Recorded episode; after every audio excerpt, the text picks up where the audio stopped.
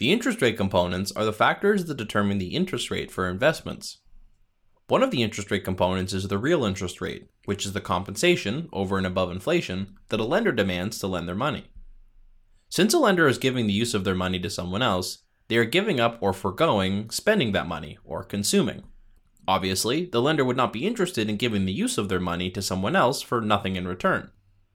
This compensation is called the real interest rate.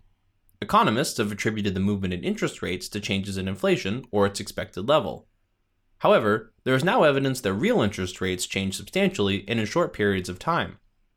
This rate increases when the demand for capital and borrowing is high in an economy and falls when it is low.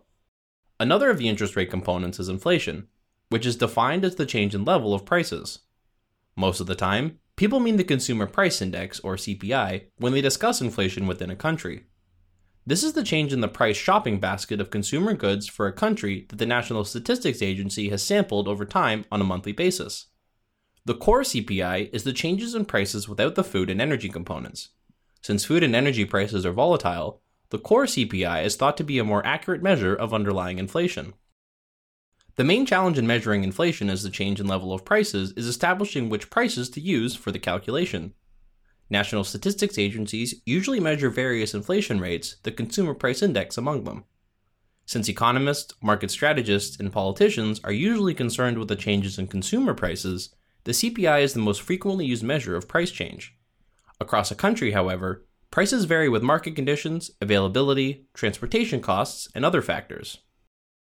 All factors considered, the CPI in most modern industrial countries is thought to be a fairly accurate reflection of the change in the retail price level.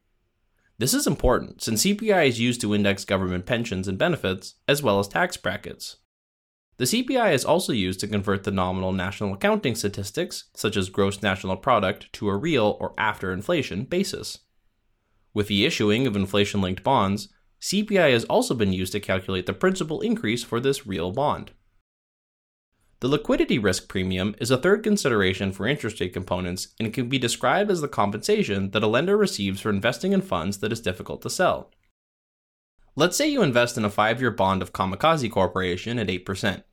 You hold it for the first 2 years of the term, and then your spouse wants to redecorate or go on vacation. You decide to sell this bond on the secondary market and phone your broker. The broker giggles. What?